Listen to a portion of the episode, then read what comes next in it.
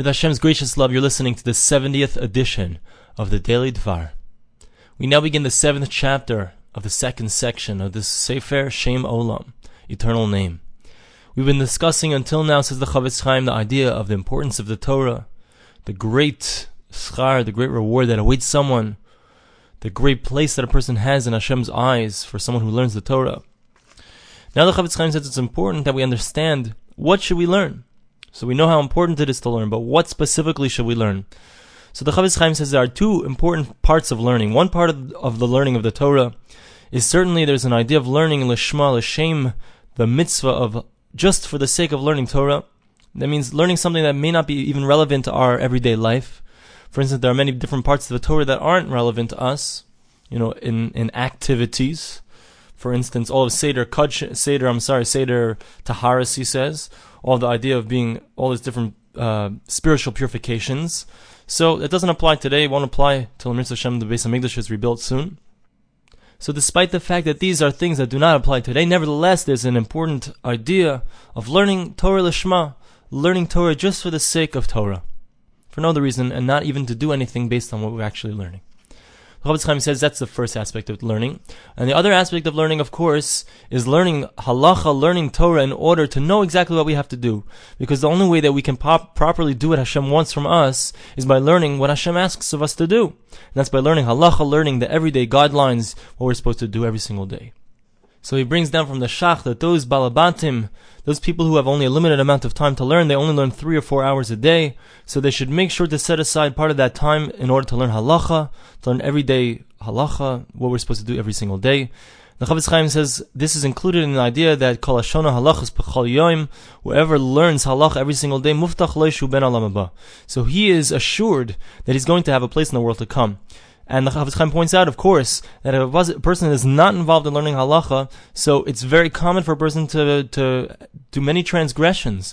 Because if a person is not aware of the halachas, so the everyday things that a person is supposed to do, he won't do. And everyday things that a person is not supposed to do, he may do inadvertently, not realizing that there's a problem with them. Therefore, it's imperative and important that a person learn halacha every single day. A person should set aside time. The Chafetz Chaim points out in a number of different halachos, a number of different areas, how imperative it is and important it is for a person to learn the halachos of each thing. For example, he says, Kriyas Shema, the idea that we're supposed to say Shema twice a day. So if we didn't learn the halachos, we wouldn't know the following. We need to know exactly when the right time for Kriyas Shema is. It has to be said by a certain time. We have to know that we have to be careful about each of the letters that we say in Kriyas Shema. We have to, when we're saying Kriyas Shema, we have to receive upon ourselves the Ol Malchus Shamayim, the yoke of heaven, and the yoke of mitzvos, doing the commandments. That's all part and parcel and imperative in actually doing the mitzvah of Kriyas Shema. He moves on to Tefillin, and he says that we need to learn the halachas of Tefillin. In the halachas of Tefillin are included the idea that the Tefillin has to be placed in a certain place on a person's head. It can't be below the hairline. If it's below the hairline, you're not Yotzei. You haven't fulfilled the mitzvah at all. You're wasting your time. Your bracha is levatala. It has to be in a certain place on the arm. The ritzuos, the straps, they have to be black. If there's a place where it becomes white often, it has to be, you have to make sure to keep it black. Each of these halachas are important and imperative. We need every single one of them. Another important point about tefillin is that the Parshiyos themselves, the actual scrolls that are inside of the tefillin, they have to be written correctly. They have to be written by someone who's an expert. If a person doesn't know about what the Parshiyos are supposed to look like, he has to bring them to someone who knows and make sure that they get checked properly. You have to make sure you're wearing tefillin, you're making a bracha on them, they have to be written correctly. Similarly, there are many laws in regards to the mitzvah of tzitzis. The tzitzis have to be hung in a certain distance away from the corner. It has to be within a certain distance of the corner. The tzitzis themselves, the garment itself, has to be a certain breadth by a certain width. Everything is specifically written out in halacha, and it's imperative that we know all of these halachos. Similarly, the Chafetz Chaim says there are many halachos of tefillah, of our prayer service, that we need to know. And specifically, he says there are many halachos when it comes to our brachos, the brachos that we say every day.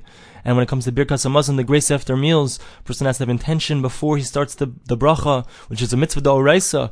To say grace after meals is a Torah commandment. V'chalta v'savata v'irachta. So you have to have intention before you say that bracha that you're going to do, just like all mitzvahs. A person has to have intention before he starts a mitzvah, that he's doing this commandment for Hashem's sake. He's doing this act for the sake of a mitzvah. He also points out that we say in our benching, Noida lecha Hashem lekeinu. Thank you so much, Hashem, for giving us Eretz Yisrael, for taking us out of Egypt, for all these different things. We thank Hashem, and so many times, unfortunately, we say these words and we don't even think about them. It's imperative that we know the halacha. If we know the halacha, we'll be able to do the mitzvahs properly. Thanks for listening to the Daily Dvar.